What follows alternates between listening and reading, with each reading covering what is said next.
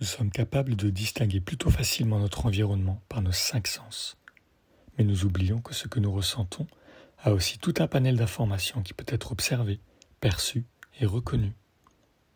Et puisque ce concept n'est pas exploré consciemment, nous allons très souvent décrire un ressenti par une émotion. Et il n'est pas facile d'aller voir au-delà si nous nous attachons à elle, si nous nous y identifions.